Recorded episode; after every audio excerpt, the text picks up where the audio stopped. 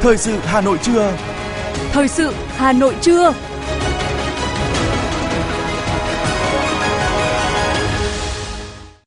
Mời quý vị và các bạn nghe chương trình Thời sự trưa nay, thứ Bảy, ngày 29 tháng 7 năm 2023. Những nội dung chính sẽ được đề cập đến trong chương trình. Kỳ họp chuyên đề của Hội đồng Nhân dân thành phố Hà Nội sẽ diễn ra vào trung tuần tháng 9 tới. Giá gạo trong nước và xuất khẩu tăng vọt. Khách quốc tế đến Việt Nam đã đạt 83% kế hoạch năm 2023. Trong phần tin thế giới có những thông tin, Nga sẵn sàng đàm phán hòa bình để chấm dứt xung đột với Ukraine. Mỹ cho phép một nhóm người di cư xin tị nạn hợp pháp và sau đây là nội dung chi tiết. Thưa quý vị và các bạn, dự kiến kỳ họp chuyên đề kỳ họp thứ 13 Hội đồng Nhân dân thành phố diễn ra trong một ngày, trung tuần tháng 9 năm 2023 để xem xét quyết định các nội dung, nghị quyết của Hội đồng Nhân dân thành phố sửa đổi, bổ sung nghị quyết số 17-2013 của Hội đồng Nhân dân thành phố về một số biện pháp cải tạo xây dựng lại các khu chung cư cũ, nhà cũ xuống cấp, cải tạo, phục hồi nhà cổ, biệt thự cũ và các công trình kiến trúc khác xây dựng trước năm 1954 trên địa bàn thành phố. Bên cạnh đó, phê duyệt điều chỉnh chủ trương đầu tư các dự án sử dụng vốn đầu tư công, điều chỉnh kế hoạch đầu tư công năm 2023 cấp thành phố. Nghị quyết của Hội đồng Nhân dân thành phố quy định về mức thu, đơn vị tính phí bảo vệ môi trường đối với khai thác khoáng sản áp dụng tại địa phương, xem xét đề án xây dựng huyện Gia Lâm thành quận. Thủ tướng chỉ đạo trong tháng 7 này, Ngân hàng Nhà nước và Bộ Tài chính phải hoàn tất thanh tra hoạt động bán bảo hiểm, làm rõ có hay không dấu hiệu sai phạm hoặc lừa đảo. Theo đó, Ngân hàng Nhà nước cần phối hợp thanh tra và giám sát hoạt động bán bảo hiểm qua ngân hàng, hay còn được gọi là Bancassurance. Bộ Tài chính là đơn vị chủ trì việc thanh tra Bancassurance và cả hoạt động của doanh nghiệp bảo hiểm.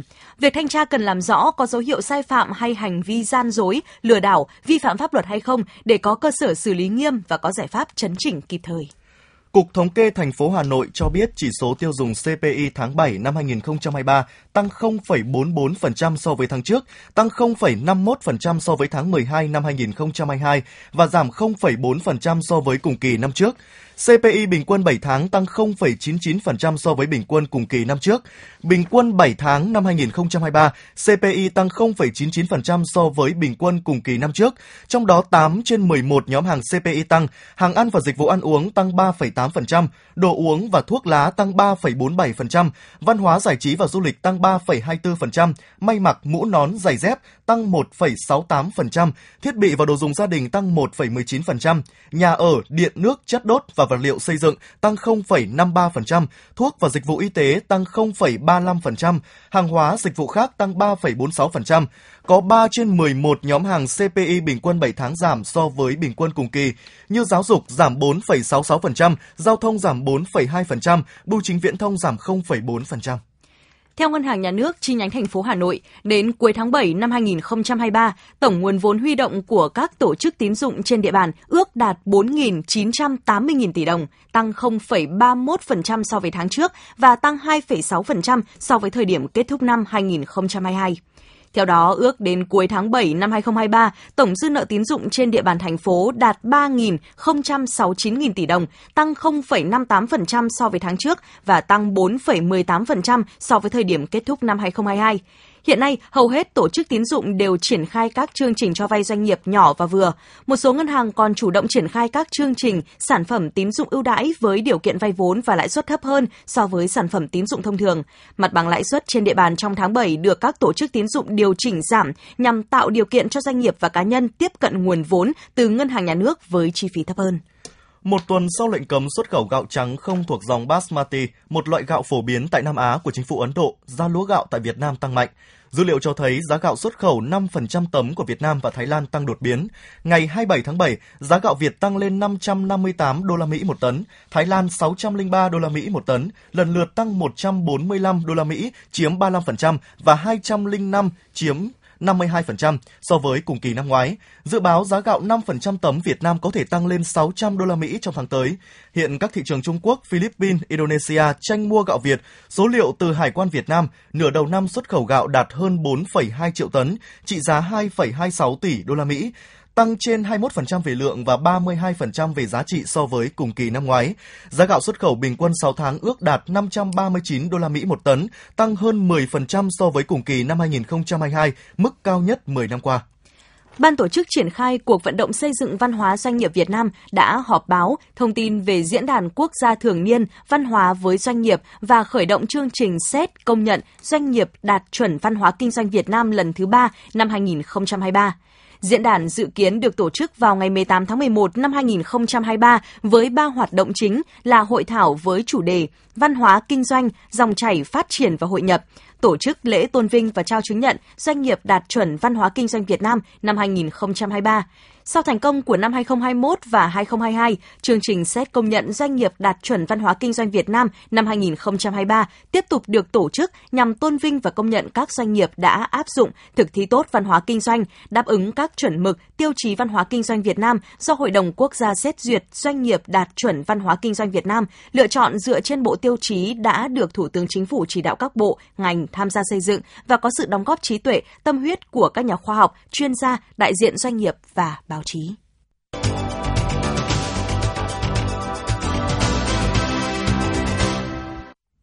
Thưa quý vị và các bạn, Luật Thủ đô được Quốc hội thông qua và có hiệu lực từ ngày 1 tháng 7 năm 2013.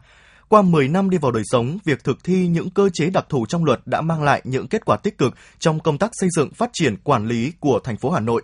Tuy nhiên, luật bộc lộ nhiều bất cập hạn chế, Phát huy vai trò của tổ chức hội trong những ngày này, Hội Liên hiệp Phụ nữ Hà Nội cũng đang tập hợp đóng góp ý kiến vào hồ sơ dự thảo luật thủ đô sửa đổi. Trong dự thảo luật thủ đô sửa đổi, có quy định số 17 đã cụ thể chi tiết đối với quyền lợi của công chức cấp quận, cấp phường, đảm bảo tính công bằng dân chủ. Đây cũng là điều mà đông đảo cán bộ hội viên phụ nữ tâm đắc và cảm thấy yên tâm nếu luật thủ đô sửa đổi được thông qua, sẽ tạo sự yên tâm cho mỗi cán bộ hội viên sau khi hết nhiệm kỳ sẽ được bố trí xét tuyển công bằng để trở thành công chức – Bà Trần Thị Minh Xuân, Chủ tịch Hội Liên hiệp Phụ nữ quận Đống Đa chia sẻ. Suốt một cái nhiệm kỳ vừa qua, thì khi tiếp cận với cái văn bản dự thảo này thì hệ thống hội các cấp của chúng tôi cũng đã hết sức là phấn khởi vui mừng khi thấy dự thảo đã đưa vào cái điểm rất là mới. Khi mà chúng ta à, thống nhất cái chế độ công vụ như vậy nó đảm bảo công bằng giữa cái công chức xã phường thị trấn và công chức của cấp quận như thành phố. Cho các chị em chúng tôi ở cấp hội có nhiều cơ hội hơn để phấn đấu và phát triển trong sự nghiệp công tác ví dụ như trước đây thì khi mà hết cái nhiệm kỳ của một chủ tịch hội phụ nữ cơ sở các chị em rất là băn khoăn không biết là hết cái nhiệm kỳ đó thì mình sẽ đi đâu làm gì nếu mà không được đại hội không được giới thiệu để bầu tiếp. Nhưng với cái điều 17 điểm mới trong dự thảo này nếu được triển khai thực hiện và cụ thể hóa thành luật chính thức thì chị em đã có một cái cánh cửa mở ra tức là sau cái nhiệm kỳ đại hội bầu. Mà nếu mà anh đã hoàn thành cái nhiệm vụ đó mà uh, hết cái nhiệm kỳ anh không tham gia nữa thì anh lại được xem xét và xét tuyển để làm công chức nhà nước. Đối với thạc sĩ, luật sư Phạm Thị Bích Hảo, đoàn luật sư thành phố Hà Nội bằng kiến thức chuyên môn của mình cũng đã có nhiều ý kiến góp ý tâm huyết vào việc quản lý sử dụng đất đai, đồng thời đề xuất thành phố bố trí quỹ đất tương đương với 20% đất ở trong các dự án để dành xây dựng nhà ở xã hội. Bà Phạm Thị Bích Hảo, luật sư thành phố Hà Nội cho hay. Ở trong cái nhóm chính sách thì tôi đặc biệt quan tâm đến nhóm chính sách liên quan đến đất đai và nhà ở. Ờ, nhóm chính sách đất đai thì chúng tôi thấy là khi mà đối chiếu giữa dự thảo luật thủ đô với cái dự thảo luật đất đai sửa đổi thì có những điểm mà chúng ta đang uh, có những cái điểm vênh. Ví dụ như là uh, ủy ban dân thành phố Hà Nội sẽ được quyền uh, quyết định cái um, doanh nghiệp để quản lý cái quỹ đất của Hà Nội. Thì chúng tôi thấy là hiện nay thì chúng ta mới quy định trong dự thảo luật đất đai là uh, sẽ giao cho một cái tổ chức uh, sự nghiệp. À, và tổ chức công của nhà nước để quản lý quỹ đất thì nó hợp lý hơn. Và à, dự thảo luật đất đai thì cũng chưa được thông qua. Cho nên nếu mà Hà Nội của chúng ta quy định trong dự thảo là giao cho một doanh nghiệp để quản lý quỹ đất thì nó chưa phù hợp với cái tinh thần của hiến pháp năm 2013 Dự thảo luật thủ đô sửa đổi gồm 6 chương 54 điều, trong đó phạm vi sửa đổi toàn diện các lĩnh vực, các nội dung chính sách. Mục tiêu của việc sửa đổi là hoàn thiện hành lang pháp lý để thể chế hóa đầy đủ chủ trương, đường lối của Đảng về xây dựng và phát triển thủ đô Hà Nội, tạo sự đột phá cho thủ đô phát triển, khai thác tốt các thế mạnh sẵn có. Đối với Hội Liên hiệp Phụ nữ các cấp, các đại biểu sẽ góp ý vào hồ sơ dự thảo luật thủ đô sửa đổi, gồm 5 nội dung cụ thể như phạm vi điều chỉnh, bố cục, nội dung và kỹ thuật trình bày của dự thảo, một số nội dung trọng tâm, đặc thù vượt trội của hồ sơ dự thảo cụ thể, tổ chức chính quyền tại thủ đô, xây dựng, phát triển và quản lý thủ đô, chính sách tài chính, ngân sách và huy động nguồn lực đầu tư phát triển thủ đô, liên kết phát triển vùng thủ đô. Những nội dung cán bộ, hội viên phụ nữ quan tâm nhất là về lồng ghép giới trong dự thảo. Việc sửa đổi luật thủ đô trong tình hình hiện nay là rất cần thiết. Tuy nhiên, cần tiếp tục hoàn thiện cơ sở pháp lý, xây dựng cơ chế đặc thù vượt trội, khắc phục khó khăn, vướng mắc, bất cập phát sinh trong quá trình thi hành luật thủ đô. Bà Dương Thị Lý Anh, trưởng ban chính sách luật pháp Hội Liên hiệp Phụ nữ Hà Nội cho biết. Chúng tôi cũng có tập trung 5 vấn đề mà dự thảo lần này chúng tôi cũng mong muốn. Trong đó thì có những yêu cầu hội viên phụ nữ quan tâm đến vấn đề lồng ghép giới và đặc biệt là quan tâm đến những vấn đề mà liên quan đến quyền của người dân thủ đô trong cái dự thảo luật này và đặc biệt là cái cơ chế chính sách À, đặc thù đối với thủ đô.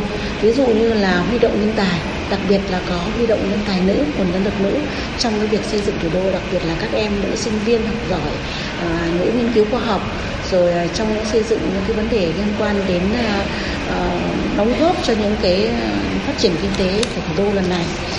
Ghi nhận và tiếp thu các ý kiến tâm huyết trách nhiệm, Hội Liên hiệp Phụ nữ thành phố Hà Nội sẽ tổng hợp các ý kiến góp ý từ các đại biểu, cán bộ, hội viên để gửi ban soạn thảo và Ủy ban Mặt trận Tổ quốc Việt Nam thành phố, cùng góp ý vào dự thảo luật thủ đô sửa đổi. Từ đó sẽ có cơ chế chính sách đặc thù để xây dựng phát triển Hà Nội nhanh bền vững, ngang tầm thủ đô các nước trong khu vực trong tương lai.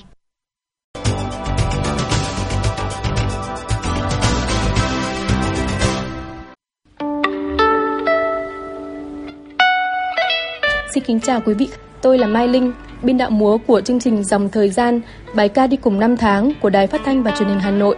À, tôi là nghệ sĩ à, piano Bùi Đăng Khánh và mỗi chương trình có một cái à, chủ đề sắc thái riêng và mang đậm nét của đài nghĩa là mang những cái dấu ấn mà có thể mọi người xem mọi người rất sẽ rất là là thích. Và mỗi lần như thế thì à, cho tôi được cái cảm xúc rất là mới lạ và thăng hoa trong khi chơi đàn. Phương Phương Thảo xin được gửi lời chào trân trọng nhất tới tất cả quý vị. Lần này thì Phương Phương Thảo sẽ hát ca khúc quê nhà của nhạc sĩ Trần Tiến và rất mong uh, Phương Phương Thảo cùng các nghệ sĩ sẽ nhận được sự yêu thương và ủng hộ của tất cả quý vị khán giả. Xin chào các quý vị và các bạn. Mình là Xuân Thịnh, nghệ sĩ guitar. Với chương trình này thì mình có biểu diễn một số tác phẩm guitar với ờ, phong cách acoustic. Tôi là nghệ sĩ flute Nguyễn Ly Hương. Tôi cũng thấy thú vị bởi vì là nhiều khi nó mang lại những cái sự bất ngờ và chúc quý vị một đêm nhạc vui vẻ và hạnh phúc. Xin cảm ơn.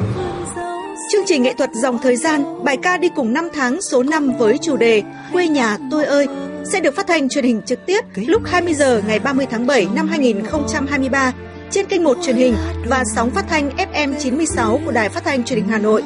Mời quý vị và các bạn lưu tâm đón nghe. Rồi đây ta sẽ đưa nhau về nhà Xin được tiếp tục với những tin tức đáng chú ý khác.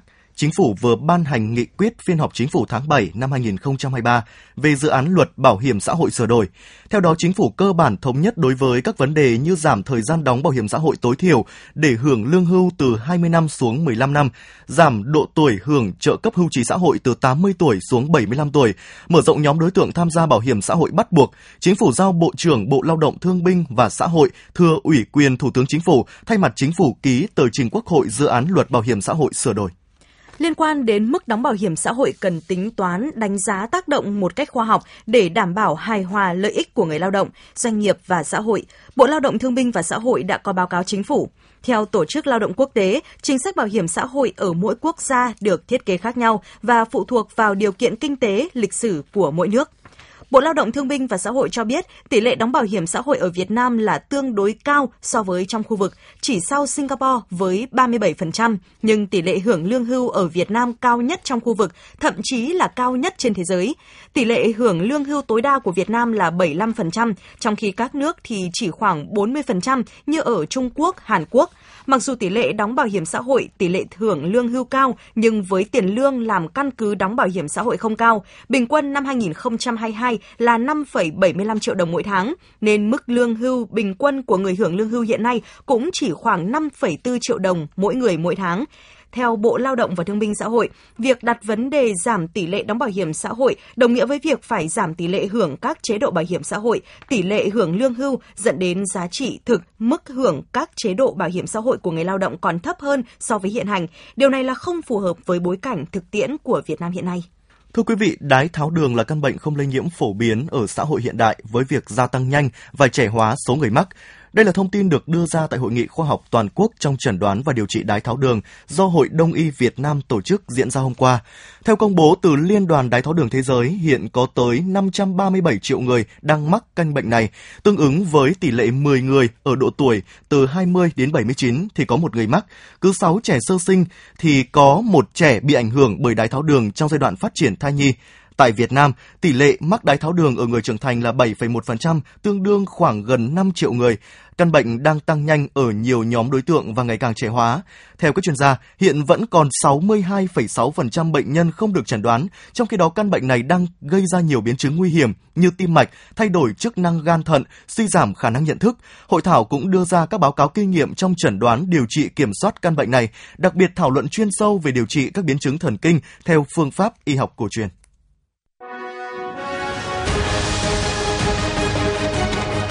Thời sự Hà Nội, nhanh, chính xác, tương tác cao. Thời sự Hà Nội, nhanh, chính xác, tương tác cao.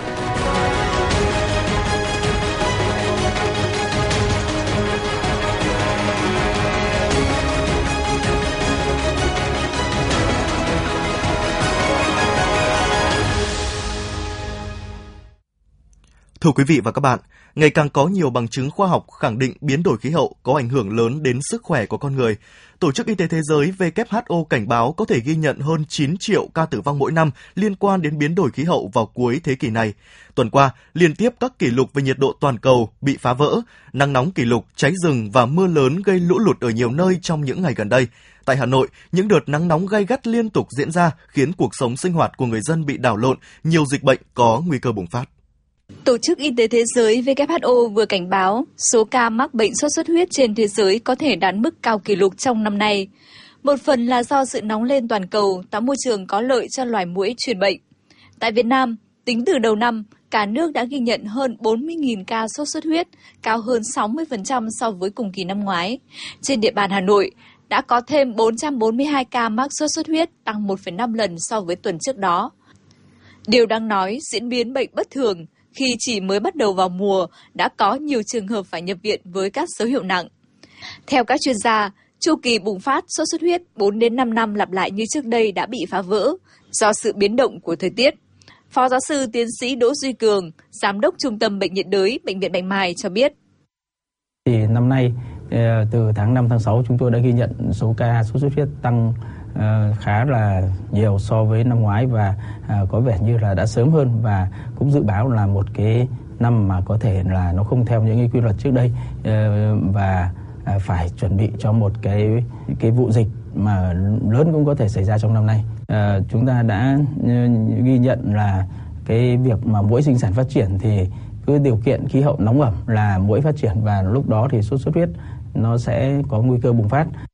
Hiện tượng biến đổi khí hậu cũng thúc đẩy loài muỗi sinh sản và gia tăng các bệnh truyền nhiễm do muỗi truyền. Việt Nam là nước nhiệt đới với khí hậu nóng ẩm và nằm trong khu vực lưu hành cao các bệnh do muỗi truyền như Zika, viêm não Nhật Bản. Tiến sĩ bác sĩ Nguyễn Văn Dũng, trưởng khoa côn trùng, Viện Sốt Z, Ký sinh trùng và Côn trùng Trung ương nói. Không những ở Việt Nam mà thế giới, thời tiết nó diễn biến thất thường, rất cực đoan, nó nóng rất nhiều. Và trong đó thì ờ, cái đàn mũi bây giờ nếu mà khi mà thời tiết nóng như vậy thì nó sẽ rút ngắn cái vòng đời của mũi xuống. Cái chu kỳ của nó từ khi con mũi trưởng thành đẻ trứng trứng rơi nước, nở thành con bò gậy, con bò gậy nở thành quang và quang nở thành mũi trưởng thành, thì bình thường dưới 30 độ nó chỉ khoảng cơ 12 đến 15 ngày có nghĩa khoảng 2 tuần. Nhưng bây giờ với nhiệt độ trên 30 độ như thế này thì nó chỉ khoảng cỡ 7 đến 9 ngày thôi.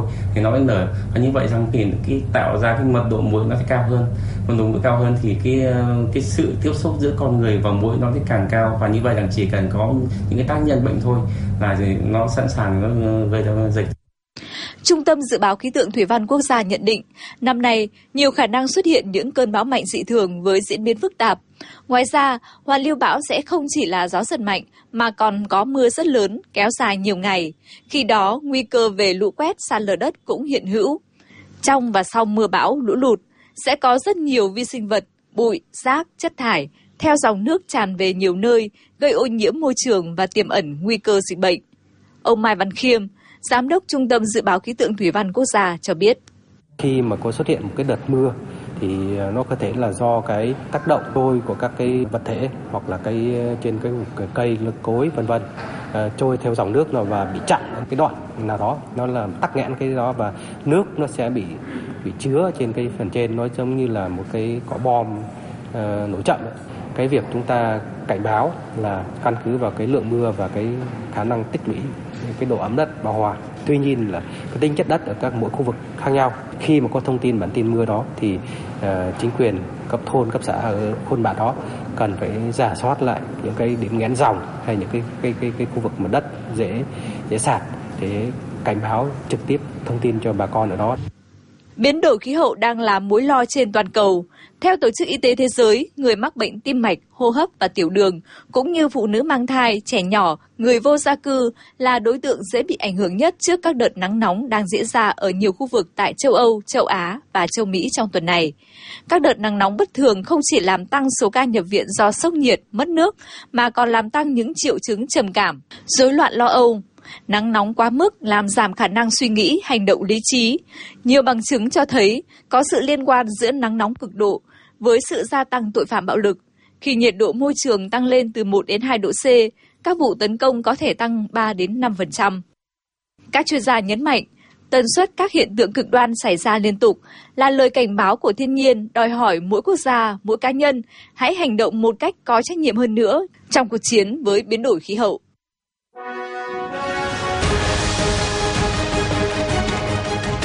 FM 90 cập nhật trên mọi cung đường. FM 90 cập nhật trên mọi cung đường.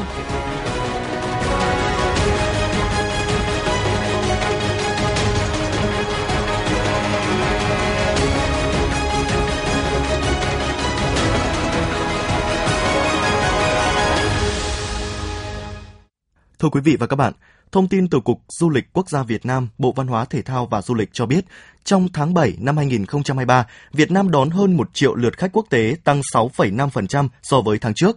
Đây là tháng đầu tiên kể từ đầu năm 2023, ngành du lịch đón trên 1 triệu lượt khách quốc tế. Khách nội địa tháng 7 2023 đạt 12,5 triệu lượt, trong đó có 8,3 triệu lượt khách lưu trú. Như vậy, tính chung 7 tháng của năm 2023, tổng lượng khách quốc tế đến nước ta đã đạt gần 6,6 triệu lượt, tương đương với 83% kế hoạch năm 2023. Tổng số khách nội địa đạt 76,5 triệu lượt, tổng thu từ khách du lịch ước đạt 416,6 nghìn tỷ đồng. Theo Cục Du lịch Quốc gia Việt Nam, với việc đạt 83% kế hoạch cả năm, về đón khách quốc tế chỉ sau 7 tháng, nhiều khả năng ngành du lịch sẽ sớm hoàn thành mục tiêu đã đề ra. Đặc biệt, ngành còn rất nhiều dư địa để tiếp tục tăng trưởng khi bước vào mùa cao điểm đón khách du lịch quốc tế cuối năm. Bảo tàng Hà Nội phối hợp với Quỹ Bảo tồn Di sản Văn hóa Group Đình Làng Việt, các nhà khoa học, nhà nghiên cứu vừa tổ chức tọa đàm Sen trong đời sống văn hóa Việt. Hoạt động nhằm tôn vinh vẻ đẹp, giá trị của hoa sen trong đời sống văn hóa người Việt, góp phần gìn giữ, phát huy các giá trị văn hóa truyền thống của thủ đô. Với bốn nội dung sen trong đời sống văn hóa Việt, sen trong mỹ thuật, sen trong thi ca và bảo tồn và phát huy giá trị di sản văn hóa Việt thông qua hình tượng hoa sen, công chúng được nghe các nhà nghiên cứu, nhà khoa học diễn giải những câu chuyện về hoa sen trong đời sống văn hóa Việt. Ngoài ra, trong khuôn khổ buổi tọa đàm còn diễn ra nhiều hoạt động như trình diễn bộ sưu tập thời trang chủ đề Sen của nhà thiết kế Việt Phượng, tiệc trà sen, ẩm thực sen. Theo Hội Thiên văn và Vũ trụ học Việt Nam VACA, hiện tượng mưa sao băng Delta Aquarius diễn ra hàng năm khoảng từ giữa tháng 7 đến giữa tháng 8 và mọi nơi trên thế giới đều có thể quan sát được. Năm nay cực điểm mưa sao băng này rơi vào đêm 28 tháng 7, dạng sáng 29 tháng 7. Nếu không may bỏ lỡ đợt ngắm mưa sao băng này thì vẫn còn cơ hội chiêm ngưỡng mưa sao băng Perseus vào đêm 12 tháng 8, dạng sáng ngày 13 tháng 8 tới. Đây là một trong hai trận mưa sao băng đẹp nhất năm với tần suất thời điểm cực đại có thể đạt 80 sao băng mỗi giờ.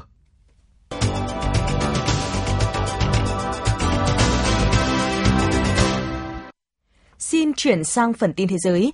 Trong cuộc gặp với các nhà lãnh đạo châu Phi mới đây, Tổng thống Nga Vladimir Putin tuyên bố rằng Nga sẵn sàng tìm kiếm cách thức đạt giải pháp hòa bình cho tình hình ở Ukraine.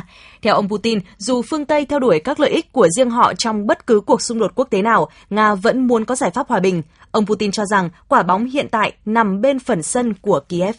Nhật Bản và Pháp lần đầu tiên tiến hành cuộc tập trận máy bay chiến đấu như một phần trong những nỗ lực nhằm tăng cường quan hệ đối tác an ninh. Lực lượng phòng vệ trên không của Nhật Bản đã cử 3 máy bay F-15 và 2 máy bay F-2, trong khi Pháp cử 2 máy bay Rafale tham gia cuộc tập trận. Cuộc tập trận kéo dài 2 ngày diễn ra trên bầu trời phía tây nam Nhật Bản, gần căn cứ không quân ở tỉnh Miyazaki, Ngoài ra thì các máy bay chiến đấu trên cùng một máy bay tiếp nhiên liệu trên không và một máy bay vận tải của mỗi nước cũng có kế hoạch huấn luyện trên vùng Kanto. Ủy ban Majors có trụ sở tại Hà Lan, một cơ quan bao gồm các chuyên gia pháp lý tư vấn cho Liên minh châu Âu về việc đánh giá các đề xuất lập pháp đã đưa ra một loạt khuyến nghị. Dựa vào đó, Nghị viện châu Âu có thể ngăn cản một quốc gia thành viên đảm nhậm chức chủ tịch luân phiên, trong đó theo đó thì nhóm các chuyên gia đã trình bày ba kịch bản khác nhau tại cuộc họp của Ủy ban về quyền tự do dân sự, tư pháp và nội vụ và Ủy ban về các vấn đề hiến pháp. Trong đó các cơ quan này đã vạch ra các khả năng loại bỏ hoặc hạn chế quyền chủ tịch luân phiên đối với các quốc gia thành viên. Các số liệu vừa được công bố cách đây ít giờ cho thấy chỉ số giá tiêu dùng cá nhân của nước Mỹ, thước đo lạm phát ưa thích của Cục Dự trữ Liên bang Mỹ Fed đã tiếp tục hạ nhiệt trong tháng 6. Việc đà tăng giá cả được kiềm chế sẽ là yếu tố quan trọng được giới chức Fed xem xét trước khi đưa ra quyết định lãi suất trong thời gian tới. Trước đó thì hồi giữa tuần này Fed đã tiến hành tăng lãi suất thêm 0,25 điểm phần trăm nhưng vẫn chưa cung cấp thêm thông tin về lộ trình chính sách trong thời gian tới. Chính phủ Argentina và Quỹ tiền tệ quốc tế đã đạt được thỏa thuận sơ bộ về kết quả của phiên giả soát thứ 5 và thứ 6 liên quan tới tiến trình tái cơ cấu nợ mà hai bên đã ký hồi tháng 3 năm 2022. Với thỏa thuận sơ bộ này, IMF sẽ xem xét giải ngân thêm 7,5 tỷ đô la Mỹ cho Argentina nhằm hỗ trợ quốc gia Nam Mỹ này giảm thiểu những khó khăn về tài chính. Theo dự báo, Indonesia sẽ đối mặt với hiện tượng El Nino khắc nghiệt nhất vào tháng 8 và tháng 9 tới. Bộ Thương mại nước này cảnh báo hiện tượng El Nino có thể khiến giá các mặt hàng lương thực và thực phẩm tăng cao. Điều này sẽ tác động lớn đến đời sống người dân, nhất là lực lượng lao động ở vùng nông thôn và những người nghèo. Do đó, chính phủ Indonesia hôm qua tuyên bố sẽ phân bổ ngân sách khoảng 531 triệu đô la Mỹ để dự phòng tình huống thiếu lương thực.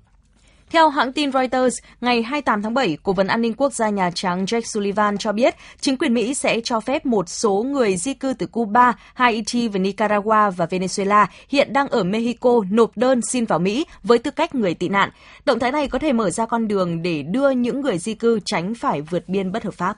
Mưa lũ kéo theo nhiều vấn đề liên quan đến lương thực thực phẩm. Số liệu chính thức cho thấy giá rau xanh trong tháng 6 vừa qua tại Ấn Độ đã tăng 12% so với tháng 5. Các thương lái dự báo giá mặt hàng này vẫn sẽ ở mức cao cho tới tận tháng 10 do nguồn cung hạn chế. Trong khi đó, Uruguay đang phải trải qua trận hạn hán lịch sử khiến hồ chứa nước ngọt chính quyền của nước này cạn kiệt. Là một trong số ít quốc gia đưa quyền tiếp cận nước thành quyền con người trong hiến pháp, nhưng Uruguay những ngày này đang phải cho người dân dùng cả nước nhiễm mặn để ăn uống. Nhà chức trách buộc phải trộn nước nhiễm mặn lấy từ cửa sông với nguồn nước ngọt đang giảm dần để đáp ứng nhu cầu của người dân.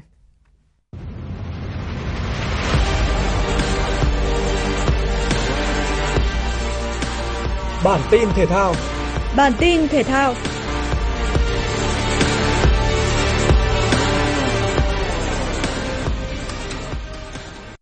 Trong khuôn khổ vòng 3 giai đoạn 2 V-League 2023, câu lạc bộ Hà Nội có cuộc tiếp đón Thép Xanh Nam Định trên sân vận động Hàng Đẫy. Ngay từ những phút đầu trận, tốc độ đã được đẩy lên rất cao khi cả hai đội bóng đều tỏ rõ ý muốn giành chọn 3 điểm – Phút thứ 16, Tuấn Hải dứt điểm về góc xa đánh bại thủ thành Nguyên Mạnh, mở tỷ số cho trận đấu cho đội bóng thủ đô. Ở những phút còn lại, các tình huống tấn công được Thép Xanh Nam Định tổ chức dồn dập hơn. Nhưng đáng tiếc đội khách thiếu may mắn ở khâu dứt điểm cuối cùng. Kết thúc trận đấu với chiến thắng 1-0, câu lạc bộ Hà Nội tạm vươn lên dẫn đầu bảng đấu. U15 Hoàng Anh Gia Lai đã có trận đấu rất quan trọng trong khuôn khổ vòng loại bảng C giải U15 quốc gia 2023 với đối thủ U15 Quảng Ngãi – với tư cách là đội chủ nhà, đoàn quân của huấn luyện viên Nguyễn Minh Hải là người chủ động tấn công về phía đối phương. Tuy nhiên, U15 Quảng Ngãi lại là đội có bàn thắng mở tỷ số do công của Phi Hùng. Càng chơi càng tự tin hơn trong khâu phòng ngự, nhưng hàng thủ của đội khách đã chơi thiếu tỉnh táo ở một số thời điểm khiến họ phải trả giá. Phút thứ 38, đội trưởng Gia Bảo đã tung cú vô lê chuẩn xác san bằng cách biệt 1-1 cho U15 Hoàng Anh Gia Lai. Quyền kiểm soát bóng cũng như thế trận tấn công vẫn thuộc về đội bóng trẻ phố núi. Phút thứ 81, Bảo Quốc chấp cơ hội dứt điểm ấn định tỷ số 2-1. Chiến thắng này đã giúp U15 Hoàng Anh Gia Lai tràn trề hy vọng giành vé đi tiếp khi họ sẽ còn gặp đối thủ yếu là U15 Bình Định và đội bóng gần như chắc suất U15 SHB Đà Nẵng. Ở lượt trận thứ hai bảng D World Cup nữ 2023 là cuộc so tài giữa đội tuyển Anh và đội tuyển Đan Mạch. Với sức mạnh vượt trội, Anh đã nhanh chóng làm chủ trận đấu sau tiếng còi khai cuộc. Ngày phút thứ 7, những cô gái của Tam Sư đã được ăn mừng bàn thắng sau một cú sút xa tuyệt đẹp của tiền đạo Lawrence James. Có bàn phá vỡ thế quân bình từ sớm, anh tràn đầy tự tin và liên tục tạo ra các tình huống hãm thành. Sang đến hiệp 2, vẫn là thế trận lấn lướt thuộc về đội tuyển Anh. nhưng vẫn không có thêm bàn thắng nào được ghi. Trung cuộc, Anh đã đánh bại Đan Mạch 1-0 để thu về chiến thắng thứ hai liên tiếp. Kết quả này đã giúp Anh dẫn đầu bảng D với 6 điểm, hơn đội nhì Đan Mạch 3 điểm. Trong khi đó bước vào trận đấu với đội tuyển nữ Haiti, đội tuyển nữ Trung Quốc được đánh giá cao hơn rất nhiều. Dù vậy, đương kim vô địch châu Á tấn công thiếu ý tưởng và không tạo ra được đột biến.